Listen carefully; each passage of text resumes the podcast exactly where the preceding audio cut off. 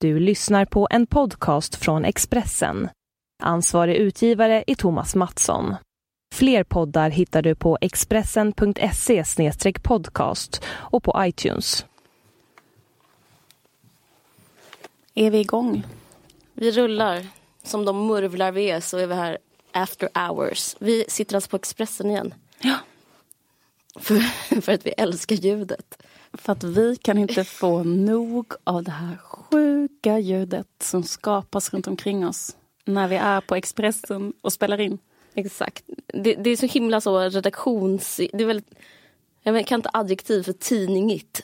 Men det är väldigt så här människor som går omkring med kaffekoppar fast det är sent på kvällen och folk ser trötta ut och det luktar mikromat i hela huset. Mm. Men eh, Mysigt.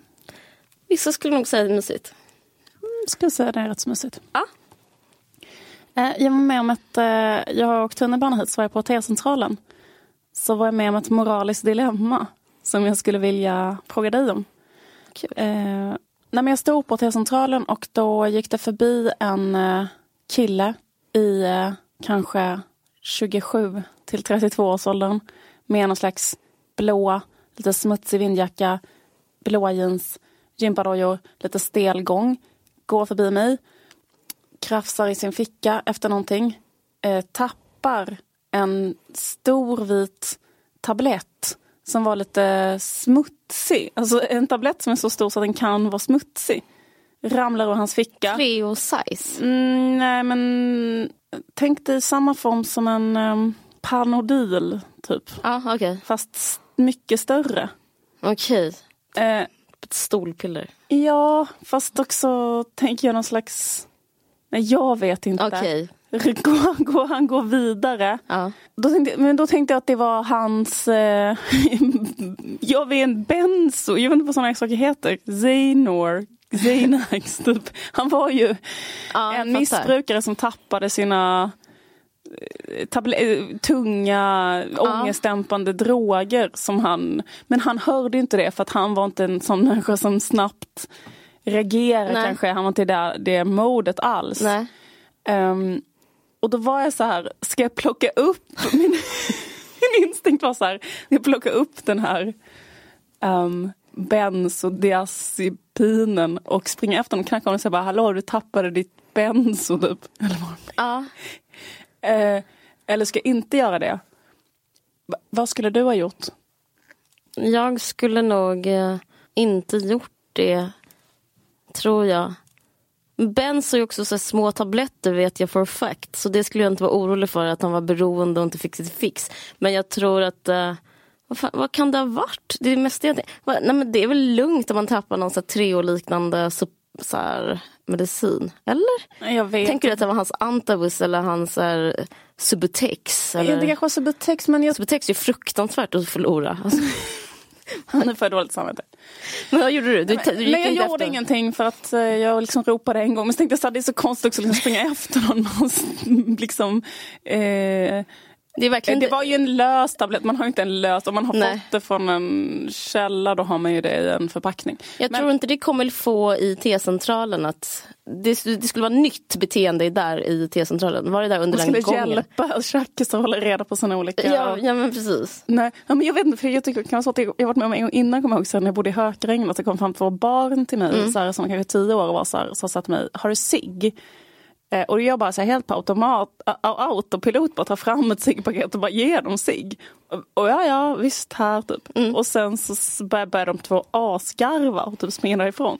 Det var bara ett barnprank liksom. Ja, ja. Och då stod jag kvar och tänkte så här, vad fan är det för fel på mig? Så bara ge Ge ut substanser utan att tänka. Precis, men mora att moralen, eh, jag vet inte riktigt vad som är... eh, Men vad menar du att det moraliska här? Är att han kanske får hamnar då i Nej, jag tänkte bara att man abstinens. Nej, jag tänkte bara att man så här, att det är comme få att säga till någon som tappar något. Bara, ursäkta, du tappar din vante typ. Ja. Alltså bara så här, ursäkta, du tappade ditt knark. Men det kanske var ett sätt för honom att äntligen bli fri från de jag drogerna. vet, Att det är det jag tänker, att det är ju fel att Ja. ge honom det då. Men Han kanske till och med tappar med vilje. Han bara pallar inte. Om jag låter... eh, Ja, jag det var inte. två principer som gick mot varandra. Principen att säga så här, hallå du tappade Mm. din drog versus Eh, jag vill inte vara den som hjälper dig att vara kvar i missbruk. Jag fattar.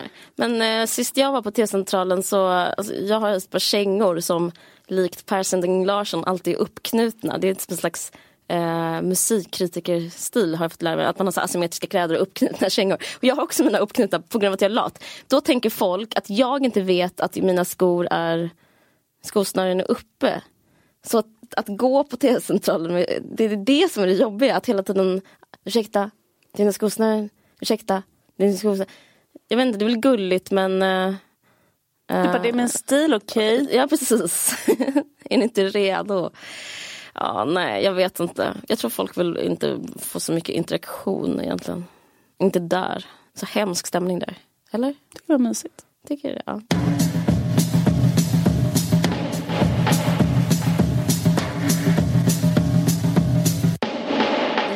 Men eh, vi har båda läst en bok. Mm. Eh, vill du berätta något om den? Eh, den jag hör, fick reda på idag att den ligger femma på Bokustoppen. Ja, det är så jävla speciellt för att hur det är med kulturen i Sverige. För vi ska snart avslöja vilken det är, men jag försökte googla recensioner. Och så här är det om man skriver en bok som inte har hög status. Då blir bara inte den recenserad. Samtidigt som den ligger så här så jävla högt försäljningsmässigt. Den är, inte, den är inte recenserad någonstans. Den är ungooglable. ja, precis. Är den ogooglingsbar? Nej, den är unrecenserbar. Gud vad intressant. Ja, lite intressant i alla fall. Sånt jävla, sån jävla snobbi, snobba sig. Ja, men nu tar vi vår, vårt ansvar och diskuterar ja. den här boken. Ja. Och det är, boken heter The Golden Year, hur du tar kontroll över ditt år på ett liv. Nej, jag ska mm, bara, hur ta makten över ditt liv på ett år. Mm. Och den är skriven av Hanna Videll och Amanda Schulman. Ja. Det som är intressant är att den liknar på ett sätt den boken som vi håller på att skriva. Och inte på så lite sätt heller. Den liknar, alltså vi skriver ju en sån här bok. Ja. Det är jättespeciellt. Alltså vi skriver inte, vi skriver mer hur du ska förlora kontroll. Nej jag skojar bara, det skriver vi inte. Men vi skriver inte, vi, men det, är ju, det liknar ju i så motto att det, förlåt att jag säger i så motto. Det, det liknar eh, på det sättet att de har kapitel. De har det är ett uttryck i så mått jag aldrig ta. Jag är så himla himla, himla trött. Ja, jag, jag det gör ingenting. När jag blir trött så blir jag så gammal. jag börjar bli, jag så känner mig som en gammal pensionär. Börjar prata som en pensionär. Jag känner att åldern Skit det. Men den består av fyra kapitel, den här mm. boken. Välmående, jobb, vänner, vänner kärlek. Ja. Eh, och vi skriver en bok som har också uppdelad så i kapitel. Ja. Det är ju den boken som ni kära lyssnare har bidragit till genom att skicka frågor till oss. Och den är uppdelad i kapitel som är så här psyket, utseende, döden, döden hur ska man leva, kultur, skapande och så vidare. Vi har fler olika kategorier men i alla fall så är det ju rätt likt. Kärlek är till exempel samma, alltså vi har en också rakt skrivit, av. Ja. Rakt av har vi kopierat dem för att de ligger femma på Bokustoppen. Skojar bara, vi visste faktiskt inte det.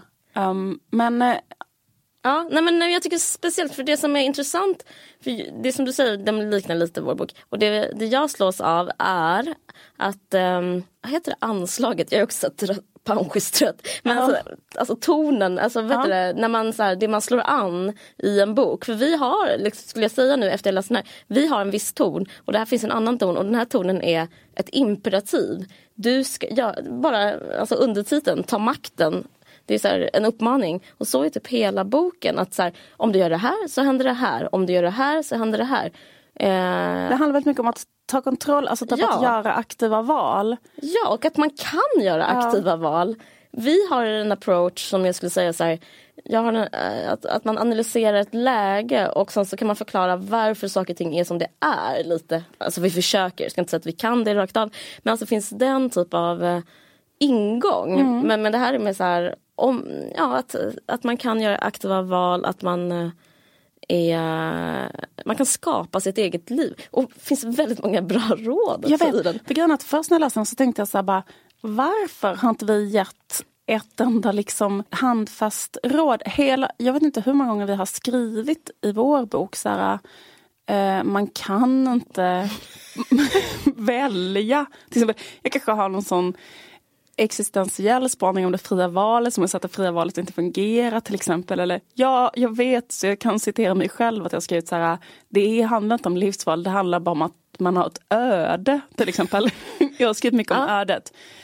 Och, ehm, och då är ju de äh, skriver istället så här, typ äh, Eh, jag blev väldigt, gri jag blev väldigt, alltså jag var, jag var ju djupt fascinerad ja. exempelvis för att de tänker på ett sätt som jag aldrig har tänkt ja. på och när jag läser dem och tänker alltså att de har rätt och jag har fel. Absolut. Men när, jag, läste, jag var så jävla fascinerad av ett avsnitt som handlar om kärlek. Ja. För då har de skrivit så här, hur man hittar den rätta. Lyssna på detta man bjuder hem sin bästa kompis, mm. ger den personen vin. Men det tycker jag är väldigt trevligt. Genomgående bjud en vän på vin mm. börjar ofta problemlösningen med. Mm. Jättebra. Vi har inte med det en enda gång. Alltså, vi måste skriva in det. Då är det typ så här.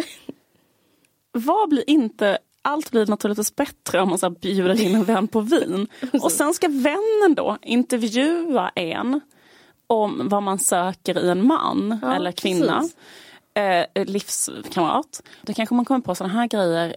Morgonpigg. Stod det Lång. Precis. Det kan vara vad som helst. Exakt. Ja. Golfare.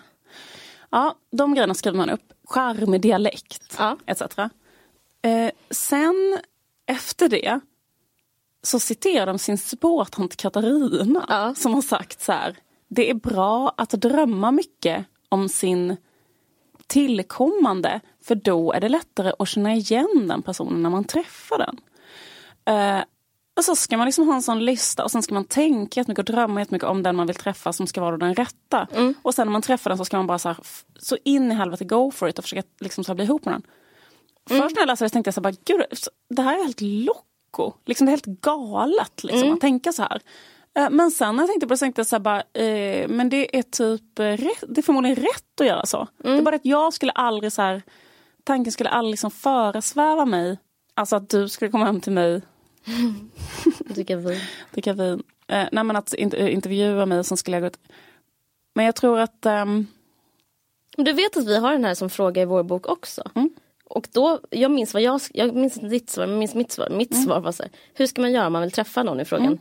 Mitt svar är så här, eh, du ska bara existera. Du ska bara leva och existera och ha det bra med dig själv. Ja, det är, rätt, du. Ja, det är rätt så bra råd. Jag svarade så här, du ska stå utanför ett ställe som stänger klockan tre och äta något inbjudande, till exempel chips. Men både du och jag då gör, alltså en sak som de är, alltså jag känner mig så slagen på fingrarna feministiskt mm. av uh, Hanna och Amanda. För mm. både de är så här, Eh, jag tror strök under det för Amanda skriver så här, det handlar inte om vad han vill ha, det handlar inte om vad den personen vill ha utan det handlar om vad du vill ha.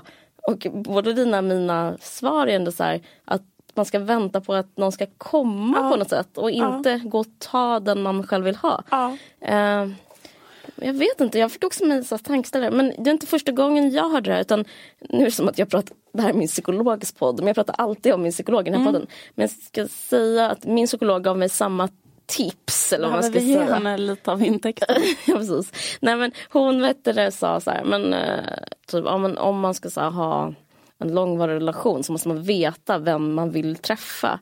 Så hon gav mig samma som spådamen. Jag säger inte att, att så här, psykologyrket är överflödigt men de gav exakt samma råd. Att dagdrömma om typ vem man ville träffa.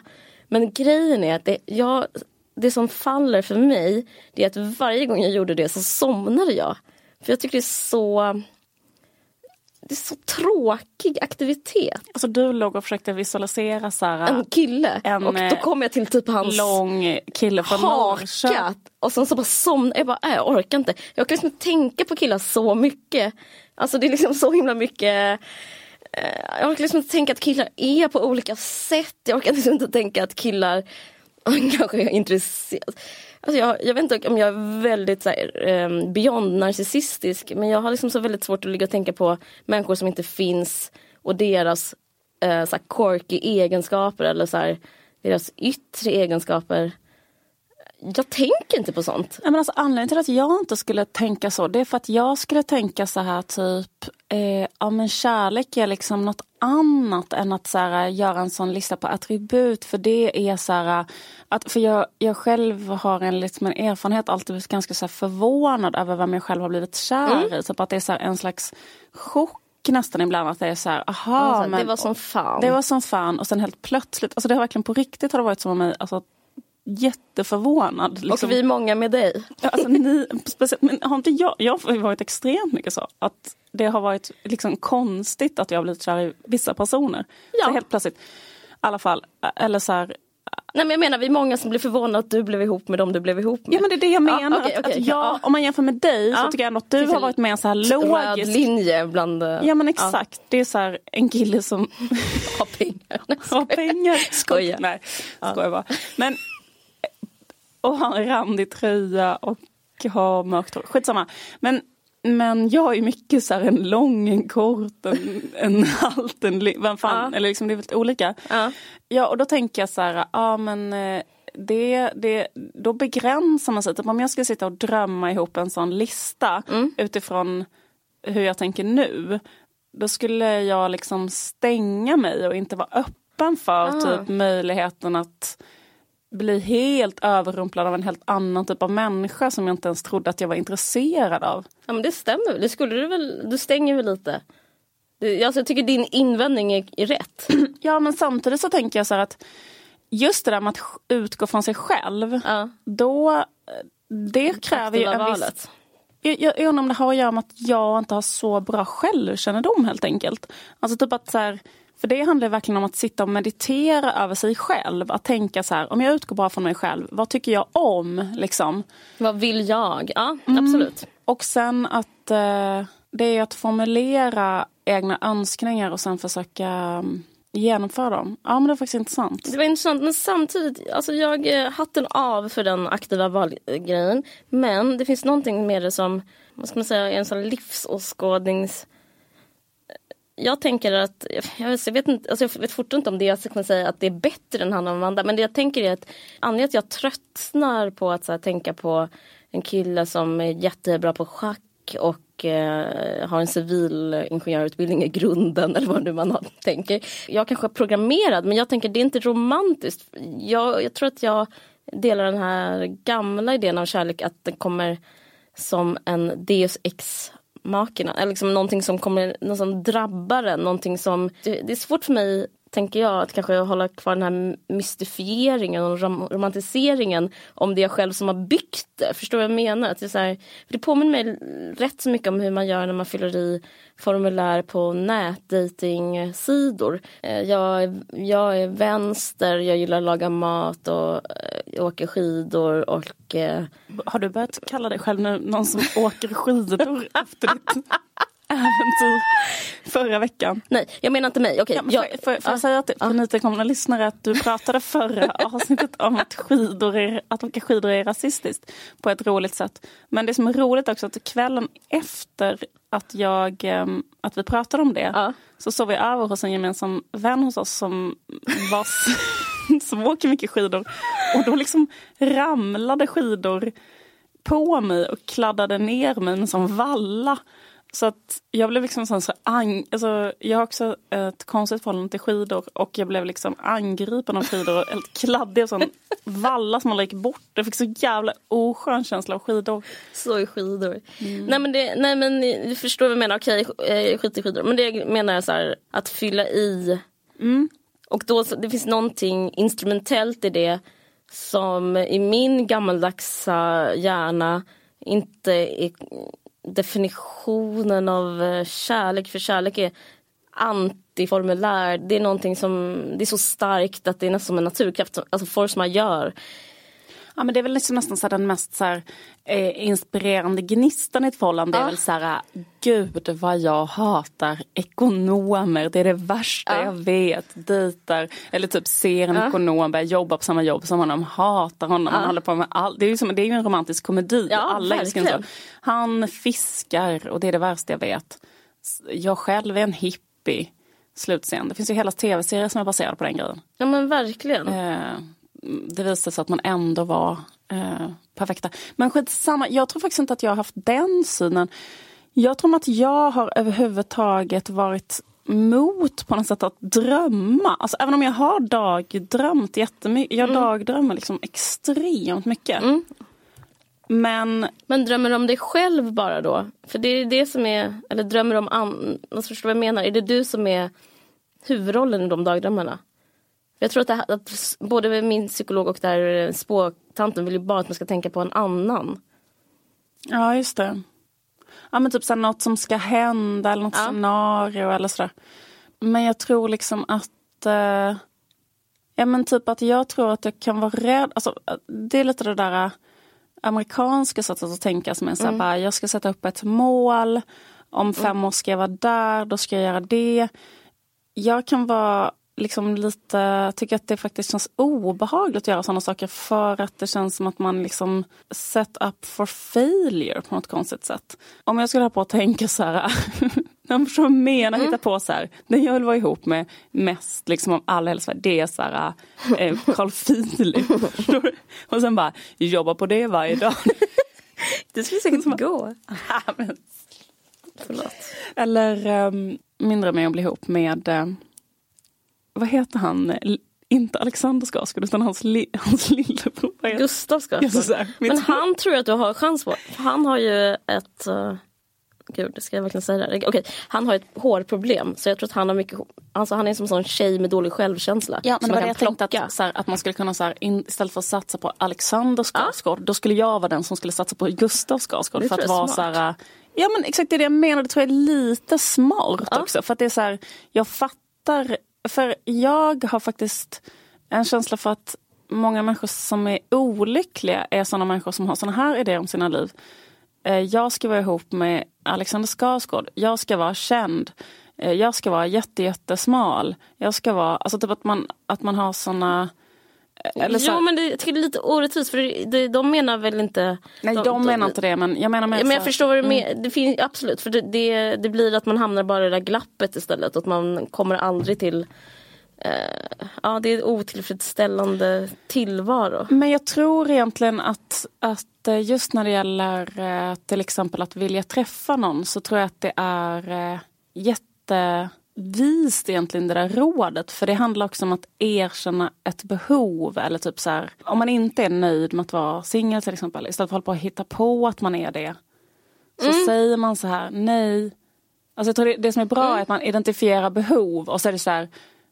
Vad har jag för behov? Jo, jag skulle vilja träffa någon. Vad skulle jag ha för behov i ett förhållande? Ja, det är att det skulle vara en person som är jättebra på schack, kan odla groddar, är stjärntecknet oxen?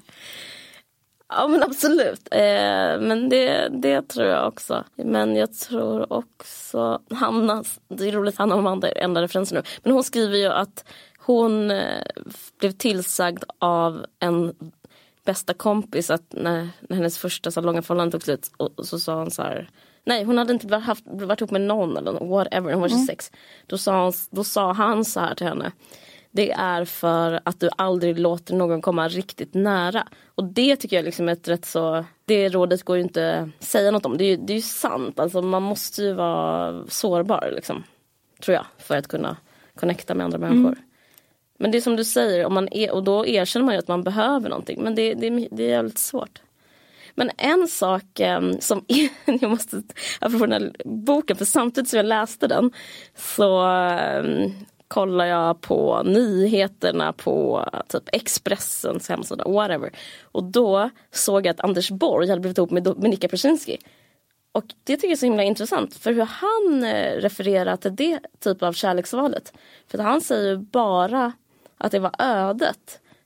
Han säger så här, jag kan inte bestämma sådana här saker. Man kan inte styra över känslor. Man kan inte styra över känslor. Sådana här saker kan man inte bestämma över. Alltså om man ska vara otrogen, om man ska lämna sin familj, om man ska skilja sig, om man ska bli ihop med Dominika istället för liksom, ett jättelångt äktenskap.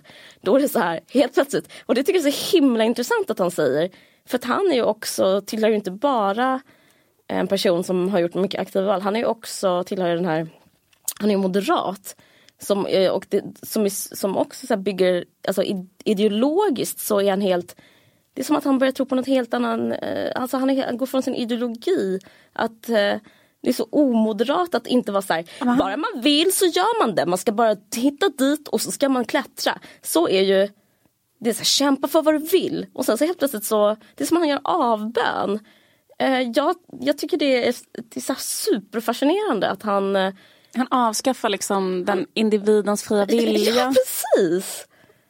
Inte, inte fascinerande? Jo, absolut. Han är inte alls som han, eh, de, han är bara så här, jag är bara ett rör för vinden och eh, ingenting har jag, jag, jag kan inte skapa min tillvaro försöker han säga. Förutom lite kan han skapa för det var han som ringde Expressen och berättade det här, att han inte kunde bestämma sig. Vad, vad ger du mig, vad är dina two cents på, de, av, de, på den relationen? Alltså, det är liksom ett match made in heaven. Liksom. Jag sp- spår dem en underbar ålderdom tillsammans. Mm. Fylld av um, mafios och PR. Det är kul att hennes polare heter mafios och PR. För det är ju lite, tycker jag, något man också hade kunnat kalla hela Nya Moderaterna. Ja, det är sant.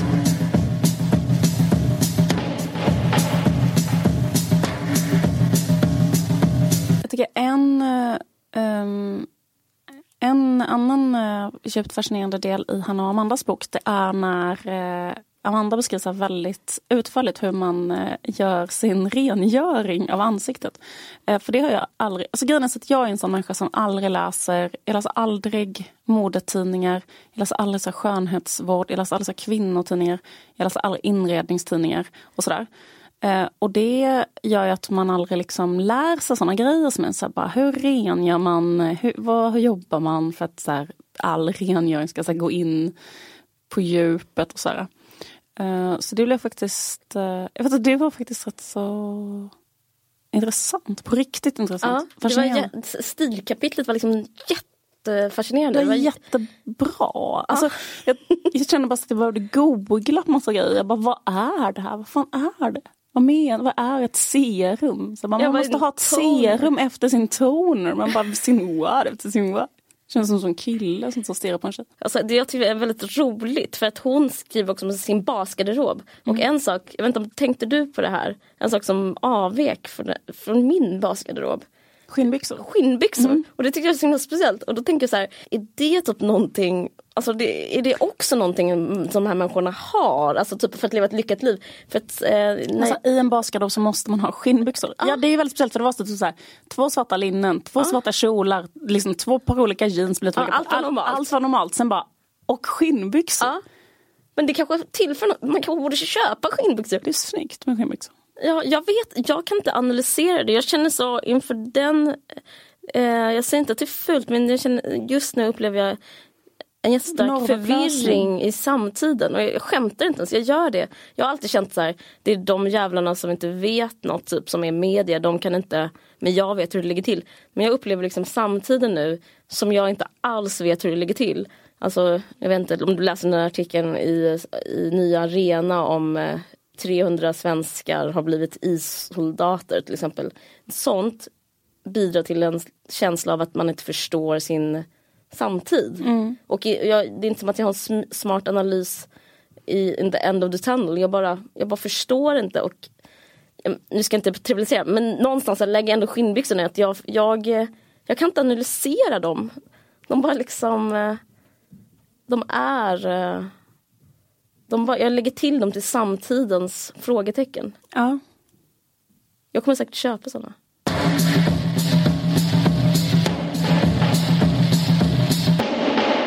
Tyckte att eh, en skitbra grej faktiskt i den boken var att, eh, nu låter det som att vi är sponsrade av dem och det är vi verkligen inte.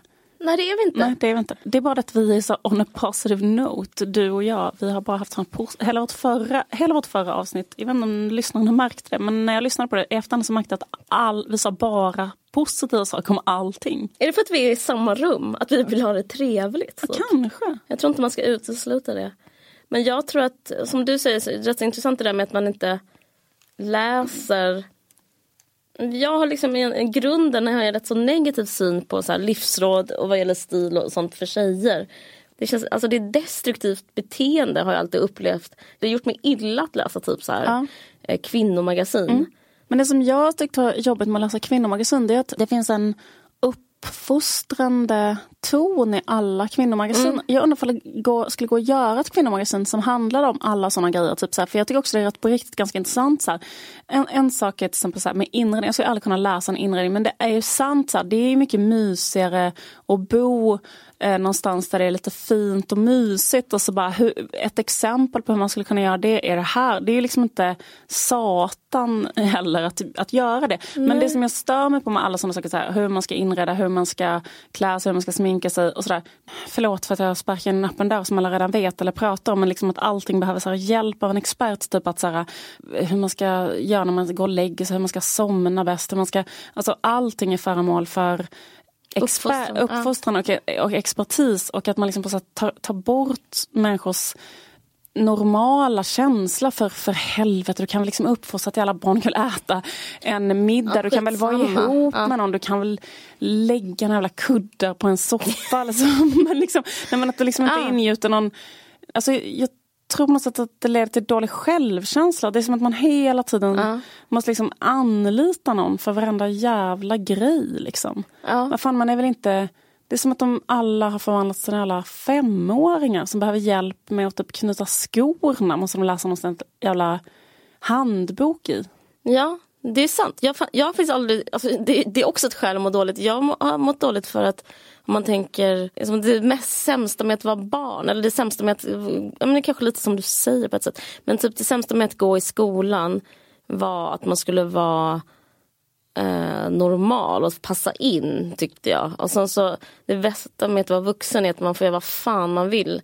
Eh, jag, jag tror också därför jag valt det här yrket. För att jag, liksom, jag kan göra vad fan jag vill och ingen jävel har något att säga om det. Det är en jättestor del av att jag eh, typ jobbar med vad jag jobbar. Men att läsa en sån tidning är, är ju att, är att man hela tiden känner att man gjort fel. Tycker Alltså jag. man återgår till skolbänken på Ja, något sätt. verkligen. Och att, men, så här, men, men speciellt tycker jag det är smärtsamt, eller så här, jag, jag kan nästan uppleva det fysiskt skadligt när man ser så här modemagasin. Nu, nu slår jag också in öppna dörrar, men skitsamma. Men, men bara den grejen att titta på kroppar, för de ser alla likadana ut och de kropparna föreslår en norm som också som skolan föreslår om det här är rätt. Och om man inte ser ut så, vilket man inte gör, så, så kan man bara ha fel. Det, är liksom, det finns bara ett, negativ, ett negativt utrymme att eh, konsumera i. Det, det, mm, det är så jävla disharmoniskt. Så, att, så jag, jag har ju typ varit rädd för den typ av eh, magasin kan jag känna jättemycket. Att jag, för att så här, skydda mig själv. Men det påminner mig, när jag, så här, tog det, när jag slutade läsa det, påminner mig om när jag slapp umgås med så här, populära tjejer i skolan och populära killar. Att man bara, nej men jag träffar en helt annan människa och vi pratar typ om något helt annat. Och så upplever man så här eufori, att det finns något annat än normen. Så tycker jag det är att inte läsa Jag vet modemagasin. att det finns liksom. väldigt mycket, eller väldigt starka så här, rätt och fel. Ja. Och ibland kommer jag ihåg, så här, när jag var liten så läste jag väldigt mycket Veckorevyn en period. Och då var det liksom till och med så här, jag kan än idag komma ihåg, de, man är så himla sårbar och öppen när man är i en viss ålder också så att det etsar sig fast väldigt mycket. Alltså det var så här bilder, så typ så här, de här sandalerna är moderna. Och sen var det så här, här är ett exempel på hur du stylar dem rätt och här är ett exempel på hur du stylar dem fel. Och så står det så här, hallå är du på väg till psyket eller? Typ om man då Man bara, actually I am. Alltså gud.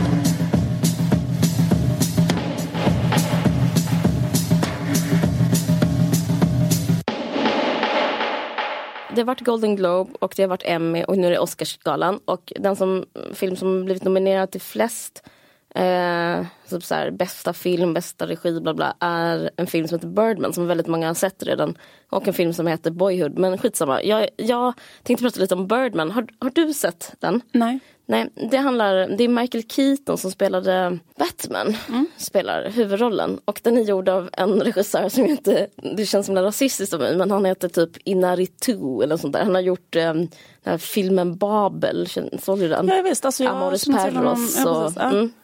Ja, men han är spanjor, eller hur? Ja, han är spanjor, men precis. hans efternamn kanske är så här, baskiskt kanske, eller galisiskt. sånt. Ja. Ja men verkligen. Ja, men den här har blivit så otroligt, otroligt, otroligt älskad. Och jag har sett två gånger.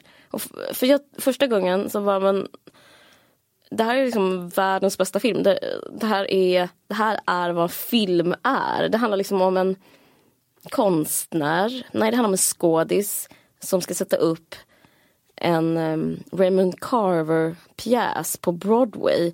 Och Emma Stone och eh, han som spelar Fight Club, vad fan heter han?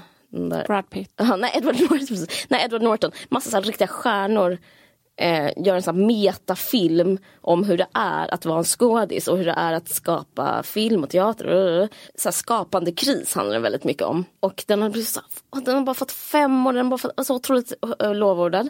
Eh, och sen såg jag om den för att vi skulle prata, bara för att vi skulle ha den podden och så prata om Oscarsgalan tänkte jag. Fick, jag säger inte att den är dålig, den är jättebra. Den skulle nog få fem av fem av mig också. Men det är någonting med den som är vidrigt. Till exempel, det är så här. Den skriver om kritiker. Alltså, alltså varför man som journalist eller som jag som konsument som också skulle se mig som en slags journalist. Vi är med i liksom rolllistan. Alltså, det är jättemånga olika så här, kulturrecensenter har så stora roller. Och, alltså inga riktiga men de spelar. Ja. Alltså. Och sen så finns det en scen som är så här jätte eh, legendarisk redan som är att Michael Keaton som är så här, en misslyckad skådis på dekis. Han går in på en bar alltså, kvällen innan premiären och då träffar han så här, New York Times eh, tyngsta teaterkritiker.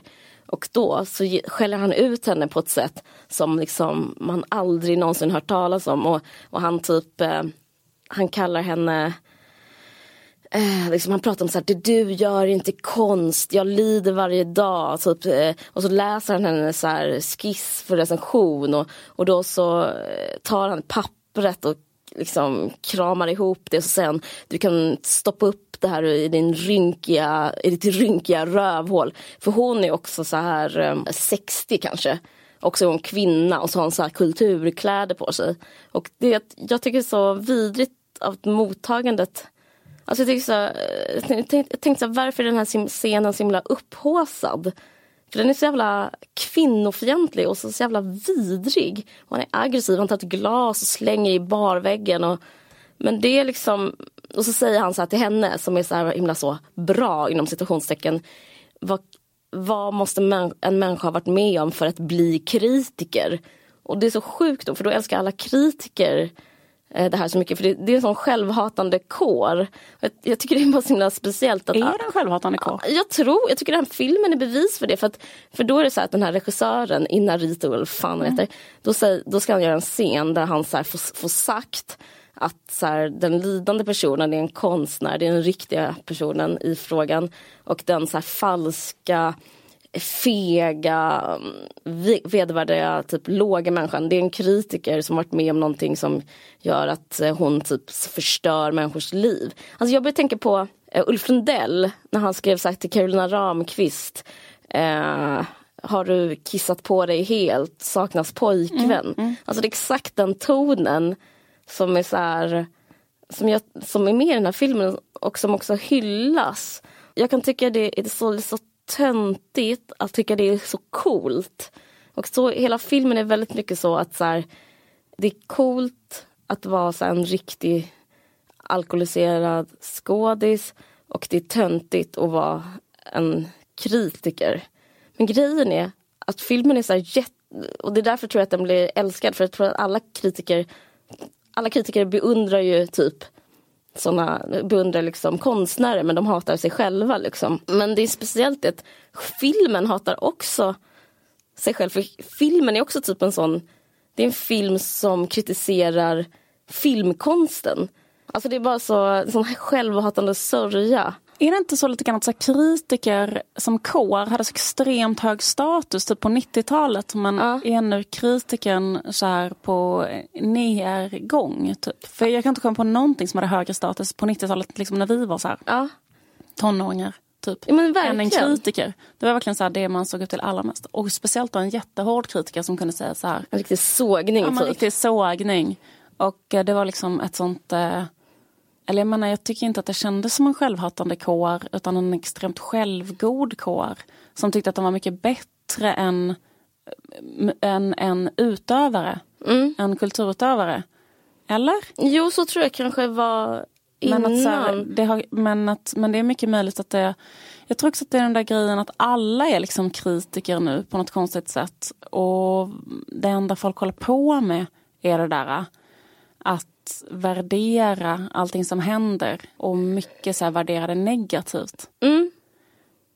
Men Så det är därför vi har varit så jävla positiva nu de senaste poddavsnitten. För att jag blir inspirerad att vara positiv efter jag sett den här filmen. Men, men, Men jag tycker det är konstigt också för det är ju att ge kritiker Du sa ju en jätterolig sak häromdagen att du hade en tv-idé som var så här äh, Just det. att du skulle leta upp olika Artister. artister och författare och intervjua dem om sin sämsta eh, recension. Att det finns liksom ingenting som in inkluderar både dig och mig och alla i det här. Att sitta och vill liksom gnälla. Att, all, att det En, finns en, alla har en sånt sår som att man hade en dålig, äh, äh, dåliga recensioner och då sitter man bara liksom och ältar och kommer ihåg det, kommer ihåg vem som har skrivit Ja. det. Typ så kan låtsas som att man inte gör det men verkligen alltid kommer ihåg det. Ja, och man, och man tappar totalt sin coolhet och, och liksom, man, ta, man tappar sig. Man bara sitter så här och pratar om att den personen hade fel, att man var missförstådd av den i Närkes Allehanda eh, 2002. Och det är, det är väldigt kul att höra på för det är väldigt så här, mm, ja, gemensamt drag för alla personer som är så verksamma. Ja men precis och att man liksom har nolltolerans då Ja. för det. Att det liksom inte ska vara så, så här, hur upphaussad och hyllad man än är. För det är som Ulf Lundell till exempel att så här, då när han liksom absolut inte kunde ta det med Karolina Ramqvist. Att helt enkelt inte acceptera att det inte finns någon som inte tycker om en. Mm. Eh, och det är lite det man ger uttryck för också det där sjuka kritikerhatet. Att det är så här, men det tycker jag att man kan höra ganska ofta från så här konstnärliga utövare, folk som gör någonting, att man har ett jävla raseri mot kritiker. För att man är så här, ni är eh, typ parasiter, så här, parasiterar på människor som gör någonting. Och sen håller på att ha mag att så här, bedöma det, såga det, tycka Gör något bättre det. själv. Gör något själv, men det kan inte, för ni kan inte skapa själva. Ni kan bara hålla på med den här äckliga, Men det var så reflexiva Birdman i filmen. men då känner jag att det är också att ge kritiker alldeles för stor roll. Men fan bryr sig? Ingen läser Asiens papperstidningar. Hur många liksom, eller vad jag menar? Det spelar väl för fan ingen roll. Alltså det är väl ingen som någonsin har brytt sig. Eller i och för sig är du så. Det finns ju enstaka personer som så här bryr sig om. Jag menar, som vi sa precis. Eh, The Golden Year har inte blivit recenserad någonstans. Men den ligger femma på Bokhustoppen. För att så här, gemene man bryr sig för fan inte vad någon skriver i en recension. Nej jag vet och så tycker jag det ska vara och det är sunt men jag tycker kritikerna ska bry sig om någon pratar skit om deras kår. Det är så masochistiskt att ge den här femma när de liksom den pissar på kritiker och då får den femma. Alltså det är så lätt och dumt och typ så här jag vet inte, saknas mamma och pappa helt? Alltså det är typ så här, men eh, du är älskad, du behöver liksom inte så här du behöver inte älska den personen som inte heller älskar dig. Det är typ som man har riktigt, om man har ett dåligt förhållande. Man är ihop med en kille kanske. Eller typ man är KK. Och sen så, så är man ändå så himla kär i den personen. För att man tycker att den personen förstår en så bra. För att den typ också hatar den. Man, för man är själv så fylld av självhat. Man bara, vi är så lika. Han hatar mig och jag hatar mig. Så är kritiker eh, nu för tiden. Jag, jag tycker liksom att kritiker ska så här, gaska upp sig och typ eh, vara lite stolta över deras mening. Alltså, det, jag, alltså jag, håller med, jag tycker typ att det inte är så viktigt att vara kritiker men liksom lite viktigt kan väl de tycka i alla fall. Eller jag är så deprimerad bara. Så här. Ja, jag vet inte.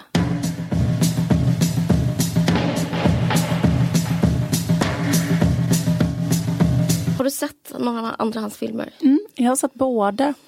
Jag undrar om han är mexikan, som är också extremt um, dåligt. Men alltså både Perros och den här... Um, 21 gram, är det han som gjort den? Babel? ja, det är, han, det är Babel också. Det är det att han alltid har med Gael. Gracia Marquez. Exakt. Jag har en kompis som har hånglat med honom. Det är bra. Så, ja, det är faktiskt väldigt bra. Men är de, de är också lite övernaturliga va? Ja, precis. Men det är därför jag funderar på om han kommer från Mexiko. För att Perros till exempel utspelar sig väl i Mexiko, eller? Eh, Jo det gör de säkert, Ja. jag minns inte. Nej men precis, men det är eh, väl mycket så här, eh, symboliska korta berättelser. Jag minns en till exempel som handlar om några som ska lägga om sitt golv och så har de ett äktenskap som är upplösning. Och så hoppar deras lilla hund ner i ett hål och befinner sig under golvet. Och så kan de aldrig hitta hunden eller de får aldrig ut den. Och så hör de hunden krafsa hela tiden från olika håll. Mhm. Så de kan aldrig hitta den. Och så. Alltså det är väldigt sådär som en, eh, men sådana slags symboliska Mm. eh, små berättelser. Så är det typ Okej. kanske fyra sådana eller sånt där. Det fanns rätt så många sådana filmer ett tag. Kommer du ihåg? Ja, absolut. Fyra berättelser som kanske vävs ihop kring en bilolycka eller sånt där. Ja, just det. Ja, men den här innehåller också lite så här magisk realism och lite symbolik. Det skulle jag säga är ett dåligt tecken. Ska vi prata om eh, Lars Vilks? Ja, Men Jag har ju träffat Lars Vilks en gång. Jag med. Jag har en kompis som har hånglat med Lars Vilks. Jag sa att du inte skulle säga det här. Skojar. Skoja. Men, förlåt det här är så jävla over the line. Men är grejen med Lars Vilks är han den eviga singeln? är, han, är en del av hans grej att han lever ensam? Han har en ensam approach. Han kanske inte har eh, vågat visa det här rådet som fanns i The Golden Year om man, man var den eviga singeln. Att man inte riktigt, på riktigt vågar låta någon lära känna en. Eller hur var rådet? Ja, att man, ingen får komma honom riktigt nära. Och då förblir man singel. Mm. Lars. Men, men eh, ja, det, jag tror han, kanske trivs som singel. det kanske han gör. Eh, Han kanske har också en partner, det vet inte vi någonting om. Fast det men jag tror att han får sin eh, fix genom att alltid ha eh, så livvakter omkring sig. Då blir det liksom en slags... Eh, Tror du att han kommer bli ihop med sin livvakt så som sån här Som prinsessan. Stefanie och i Bodyguard? jag vill inte sprida rykten, men det är mycket möjligt. Men rätt så tänkbart att det uppstår Ja. sexig spänning mellan en själv och ens livvakter. Ja, det, det, det, är liksom, det har ju hänt förut. Det, händer ju, det är väl det enda som händer med folk Ja. med livvakter. Ja. Det hände ju hon...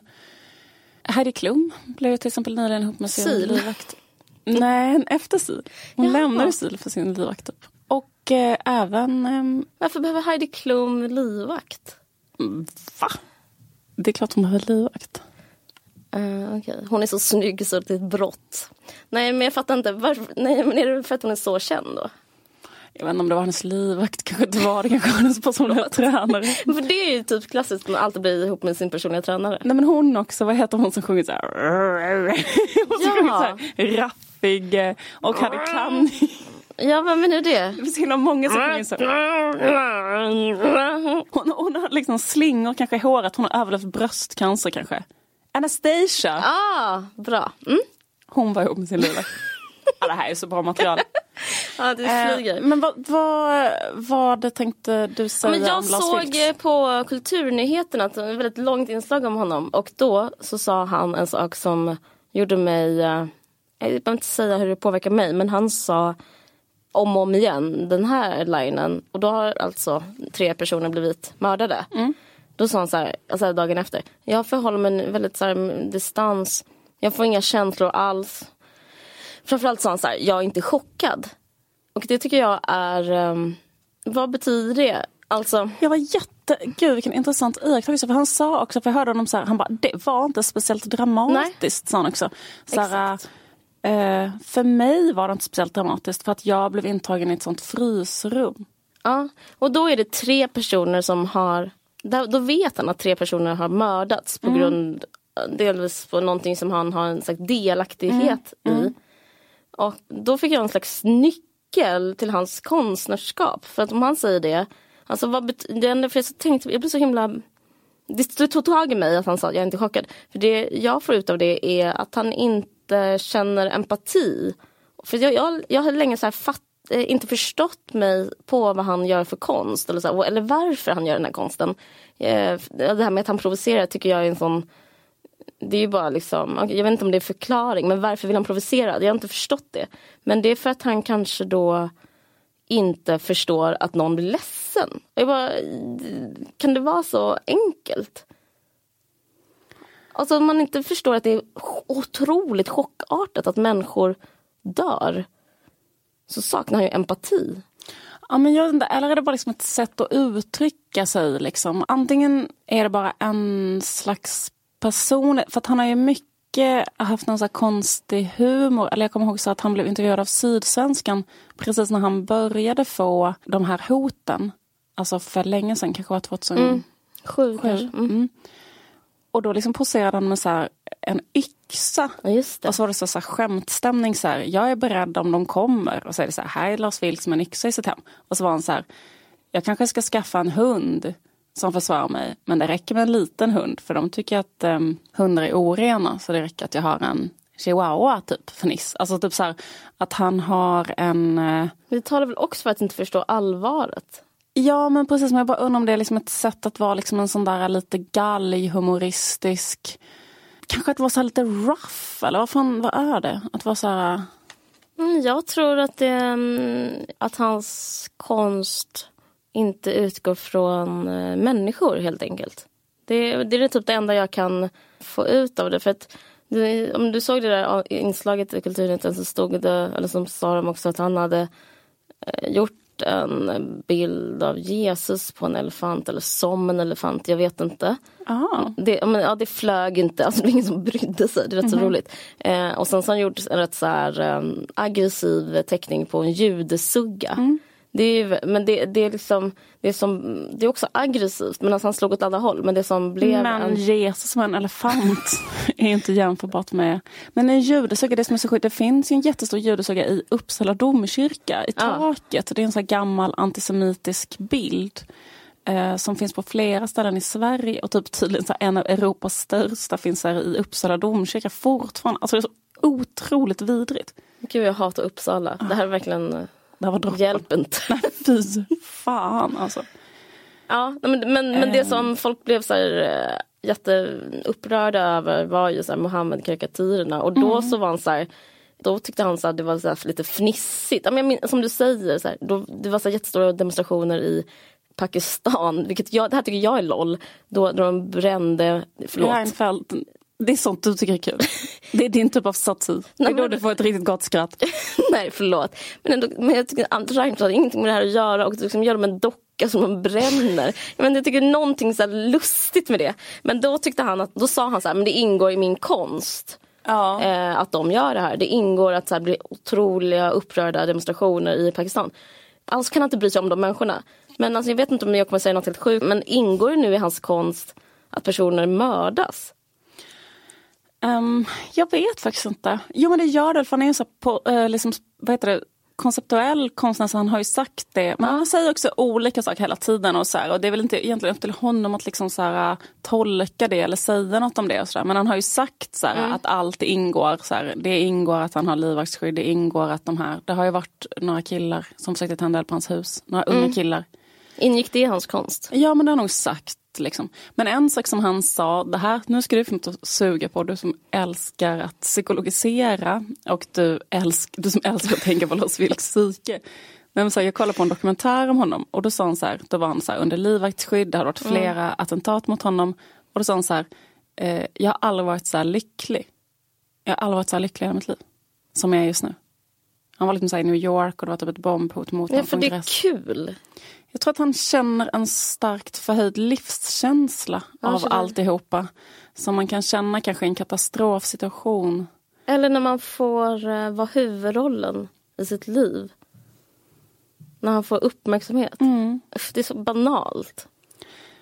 Ja, det är men, liksom... Men då är han det på bekostnad av andra. Det är det som är hela min lilla spaning. Att han är så här, andra människors roll spelar ingen har ingen mening i hans liv utan liksom, han kan offra vem som helst eller vad som helst för den känslan. Liksom. Men jag känner också att man kan inte säga att det är hans fel att de här människorna har blivit dödade. Och Nej det, det vill väldigt... jag inte säga. Nej precis men det är väl viktigt att verkligen understryka det för han kan ju inte hålla sig ansvarig för att mentalsjuka människor går in på en bar mitzva. Alltså det skulle ingen kunna förutspå eller förutsäga. Absolut, jag är bara intresserad av att han svarade att han inte var chockad, att han inte hade några känslor av det som hade hänt. Då liksom hela, ja, väldigt, nästan hela Europa har massa mm. chockkänslor vad som hänt. Precis. Men grejen är också att han, det är ett sätt att se på det, det här att han då saknar empati. Så men han upplever att det kommer positiva konsekvenser ifrån eh, av hans konst. Och det är ju, jag menar för man, liksom, om vi nu ska prata om Mohammed-karikatyrer som mm grej så är det liksom en aspekt av Mohammed-karikatyrer som är så här att de spelar på en islamofobi, att liksom rasism nu för tiden, att det är så här, inte okej att säga så här, jag gillar inte människor från vissa länder eller områden. Typ. Men en sak som är okej, det är att säga så här, jag gillar inte människor av en viss religion. Det säger ju till exempel SD hela tiden, säger, de säger inte så här, vi gillar inte araber. De säger så här, islam är det största hotet mot eh, väst. Liksom att man klär in sin rasism istället till liksom i religionskritik. Här. Och att eh, det har enorma framgångar i Europa och bla bla bla, bla bla och allt det här. Men sen finns det en annan sida av det och det är ju att religionskritik är legitim. Alltså att man måste få ha religionskritik. Alltså det, det som det, det som krävs av alla människor är att de ska kunna vara så smarta så att de ska kunna hålla två tankar i huvudet samtidigt. För jag menar, det han säger om provokation till exempel. Det är också sådär, det där är ju en provokation om man erkänner ett universum där de sakerna är heliga.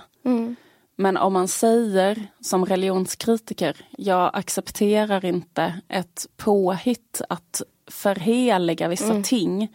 Det kan jag tycka att det finns en poäng med att säga så här, nej det här är inte heligt. För att jag tror inte på det, att göra så här fetischer av och bygga maktstrukturer kring det och så. Eh, och det vill jag hela tiden bekämpa till exempel. Nu är problemet med just honom att för jag tänker att om man skulle syssla med den typen av religionskritik och liksom gå in för det jättemycket. Då skulle man vara så in i helvete noga då med att inte samarbeta med människor som Håller på med eh, religion håller på ett på annat med sätt. religion på ett annat Mm, sätt. Och det har ju han inte varit för han har ju varit på massa sådana kongresser med Sion och så. Ja, han, hans, han har ju en policy som inte alls är religionskritisk. Som, han, den är inte kritisk överhuvudtaget. Den är att han tackar ja till den personen som, eller de, eh, det sällskapet som frågar honom. Det tycker jag är så himla intressant. att han säger så här, nej men jag blev inbjuden. Ja. Det var så himla roligt för då läste jag en jag tror att Åsa Linderborg skrev om honom och då skrev hon så här, typ så här, ja han har en policy som är så att man tackar ja till allt man blir inbjuden till och det kan man ju förstå, skrev hon. Det man inte alls så. Det ju jätte, finns väl jättestor anledning att säga ja och nej till olika Vill du sammanhang. gravplundra? Ja. Nej men det är så galet. när det, när det gäller Lars Vilks så känns det som att det så, blir så himla speciellt därför att det är ett stråk av enormt allvar som är inblandat i det hela tiden. Och det är att han har dödshot mot sig som gör att han kan bli dödad liksom ungefär när som helst. Eh, det finns människor runt omkring honom som har dött nu. Så det känns nästan som det är, så som det är att skämta om en jättegammal person. Att man kan tänka så här, vi kan inte skämta om en person i den här, till exempel i en podd eller prata om någon därför att det är så här, "Mm, är ni Dina? Och så kommer den här personen att Men trilla Lars pinn. Vilks skulle vilja att vi hyllade yttrandefriheten. Exakt. Om man verkligen vill verka i Lars Vilks anda, då måste man ju säga jag tycker att Lars Vilks konst är piss. Liksom. Men nu tror vissa att för att hylla yttrandefriheten så måste man säga så här jag tycker att det Lars Vilks gör är jättebra konstruktivt. Men så här, jag kan verkligen säga så här, alltså min invändning mot honom eller mot hans konst är så här, för jag kan förstå hela grejen så här med eh, att man vill göra till exempel utifrån ett ateistiskt pe- perspektiv, religionskritik, att det kan vara är viktigt, hela den grejen till exempel, att visa att saker inte är heliga. Men det som jag tänker på rätt mycket det är så här, att när man har ett mål, liksom, som då kanske är att eh, sekularisera Mellanöstern eller något. Att, man, att man också måste tänka på strategi. Och liksom den strategin som han har, som är att göra de här jättegrova provokationerna de leder till att man typ häller bensin på en brasa så att det blir värre. Men jag vet. Och det är liksom det, det är det som jag känner så här, för att det vi vill det är ju så här extremt mycket mer så här förståelse, extremt mycket mer empati, extremt mycket mer att lyssna, extremt mycket mer att försöka förstå varandra, att försöka här, ha, ha tolerans. Det är ett svårt politiskt läge. Konflikten mellan Östern, mellan så här, Israel och Palestina, konflikten mellan... Alltså det är liksom extremt svårt. Alltså, extremt svårt. Verkligen. Och då känner man så här att man vill eh, gå en annan väg. Liksom. Jag tänker på den här iranska konstnären som heter Sore Hera. Eh, och hon gjorde ju en eh, film där hon lät så här, eh, olika gay-män eh, posera med så här, en hade på sig en mask av profeten Muhammed och en hade en mask mm. av en annan, så här, någon kusin till honom eller någonting och lät dem så här, posera olika så här, homosexuella samlag typ. Och den, eh, den eh, filmen, hon blev också såklart dödshotad för det och... Eh, Men det fanns, ja, det jag liksom, tycker det finns, liksom, det har en slags agenda på ett helt annat mm. sätt. Uh, men där har det också varit så typ att så här, konsthallen i Haag och så har inte visat det till mm. exempel för att de är rädda för repressalier. Så. Ja, men, men det jag tänker Alltså jag tycker det är jätte, jätteviktigt, jag vill bara säga det. För det här, är, här för, för det första är verkligen min åsikt. Det betyder, bara för att man pratar om Lars Vilks betyder inte att man vill att han ska dö eller att man är för. Eller, alltså man måste kunna prata om Lars Vilks. På Facebook just nu är det en jättekonstig... Ni läste så här, ni som är emot Lars Vilks, skulle ni vara emot honom om han var död också? Alltså det är liksom, mm. det är väldigt, eh, det är, man, måste kunna få mm. diskutera vad som händer mm. runt omkring en. Mm. Och man måste kunna få göra det på ett ärligt sätt. Jag, det går inte annars. Eh, men det jag tänker med det här. Men jag tycker såklart ja. att han ska få göra de bilderna, att han ska få polisskydd och så. Eh, men det är ju en helt annan sak än att vi kan ha en så diskussion ja. kring så vad man tycker om saken. Liksom. Absolut. Ja. Mm. men det jag ska säga är att, eh, för jag tänker på hans konst, jag tänker på vad han gjort. Och det fyller mig med en aversion som är att eh, någonting är fel. Alltså, även om, eh, för jag håller med om att det är rätt med, att man får, med yttrandefrihet, för jag är ingen idiot. Alltså, alla kan skriva under på det, det är rätt med yttrandefrihet. Han har rätt att göra konst fast den är ful. Han har rätt att göra vad han vill. Liksom. Och alla har rätt att göra vad de vill. Men ändå så finns det någonting som är fel i vad han gör. Och eh, jag kan liksom inte sätta fingret på vad det är men det, det är liksom min känsla. Alltså, om man ska liksom inte argumentera intellektuellt för det är liksom, jag upplever inte heller hela den här grejen som intellektuell. Jag upplever den väldigt emotionell och flummig. Att han, liksom, han gör något på feeling och någon annan gör... Och jag, anledningen till att jag liksom brydde mig om att han... Jag tolkar honom som, så här, eh, som det, ett, det, jag tyckte det var empatilöst uttalande, att han inte var chockad. Det är för att liksom det jag upplever med hans konst är att den saknar empati. För det finns vissa saker som är svåra att lagstifta om. På ett sätt är det moral men på ett annat sätt så är det bara en slags medmänsklighet. Typ så här, bara vara schysst. Vad, vad, är det i juridiken? Att, liksom, att, att, att, att uppföra sig. Jag vet liksom inte. Alltså även om han får göra det. Alltså, det är det jag har emot honom. Att det är liksom, han får avbilda Mohammed som en smutsig hund, vilket det liksom betyder att göra liksom en hund. Men, men det känns inte rätt, för han gör inte fel eh, juridiskt men han gör fel emotionellt skulle jag säga. Alltså den här andra konstnärinnan, hon, jag, tycker det skulle, jag skulle tolka det som så här gay-aktivistiskt. Det är ett sätt så att föra sin agenda framåt där man, som bottnar i det. Men det här som bottnar i ett kränk. Och jag, jag tycker liksom det är det som är så svårt att prata om för man kan inte sätta dit honom eh, för att, eh, på grund av yttrandefriheten. Och jag, jag, är också för yttrandefriheten och jag tycker inte man ska kunna sätta dit honom. Men det här emotionella, det här som så här, asociala, som, som det, jag tycker det är så avhumaniserat beteende. Liksom. Det är, det, är inte, det är inte så humanistiskt. Och jag började tänka för det är en berättelse, då började, eh, och så började jag tänka på dramaturgi. Vi hade en dramaturgilektion när jag gick på DI. Och så pratade vi om eh, hur det var när vi läste hur Iliaden och Odysseen var. För typ allt det västerländska drama handlar, det är en remake på Iliaden och Odysseen. Det är någon som är med om något. Eh, och, sen så de, och sen så blir allting bra. Men hur som helst, den berättelsen berättas om och om igen. Men innan var den mycket mer att man ska, så här, man ska inte vredga gudarna. Och det kunde man göra på ett sätt. Och det var att ha hybris. Och hybris var att man lekte Gud. Och att leka Gud var den personen som gav död och liv. Och i Lars Vilks fall så upplever jag att han har hybris. Att så här toja med emotionella överenskommelser som är så här död, liv, en människas känslor. Så att jag, om man tolkar det typ helt så här, om man tolkar det grekiskt så tycker inte jag att liksom det då, först då för mig maker det sense. Ja ah, men det var för att du stack upp ditt lilla huvud, vi alla är människor här. Du stack upp ditt huvud från, från Tellus och skulle förhöja dig. Och inte på det här, så, ah, man vill eh, typ så här, skriva en bok, man vill göra en film. Utan du, du håller på med människors liksom, eh, fundamentala beliefs, tro liksom. Och det betyder, vem kan göra det? Alltså enligt så här, den västerländska dramaturgin. Vem har, vi, vem har vi bestämt gör det? Jo, vi har bestämt att Gud gör det. Nu lever vi i liksom ett, det är inte ett religiöst mm. samhälle, men liksom det finns ändå som ett minne, ett rudiment av det är inte vi som gör det och det jag tycker är omänskligt och jag tycker det är fel. Och det har jag rätt att säga. Men jag, jag vet att jag inte har någon lag bakom mig. Han men jag tycker det är fel. är redo att dö för din rätt att säga det. Ja, men jag vet. Men jag bara menar att jag tycker hans hybris är äcklande. Och jag ja.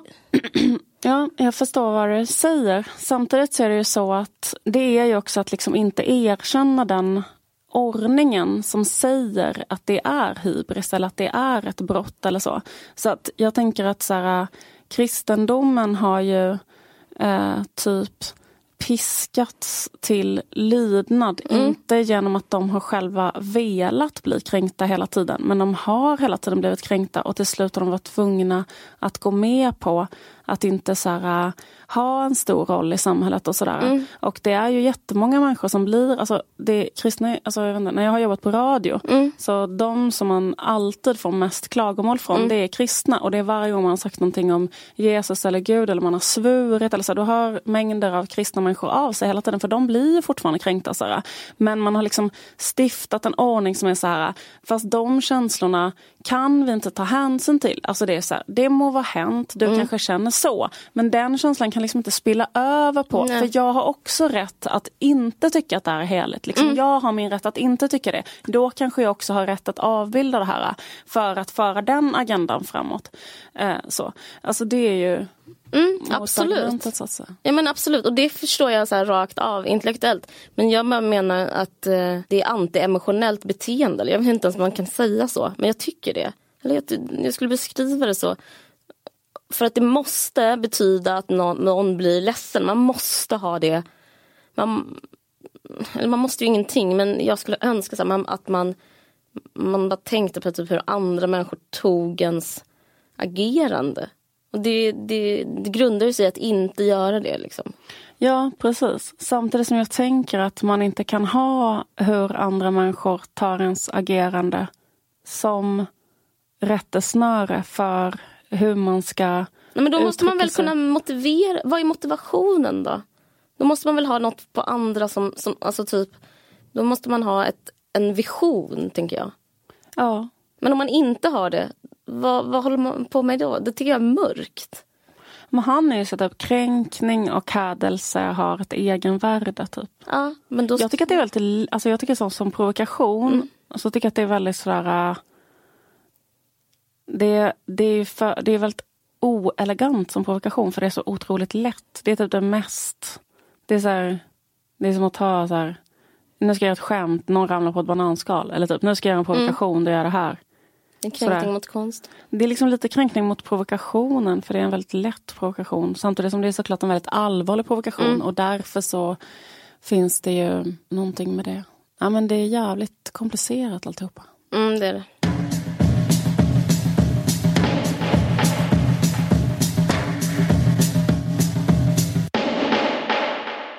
Det var allt från En vargtack sin podd den här veckan. Detta är en podd som görs i samarbete med Expressen Kultur av mig, Liv Strömqvist och av dig, Caroline Ringskog Frada Nåli. Ja. Tack för att ni lyssnar. Tack för att ni lyssnade. Hej då.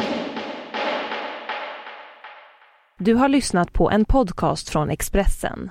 Ansvarig utgivare är Thomas Mattsson. Fler poddar hittar du på expressen.se podcast och på iTunes.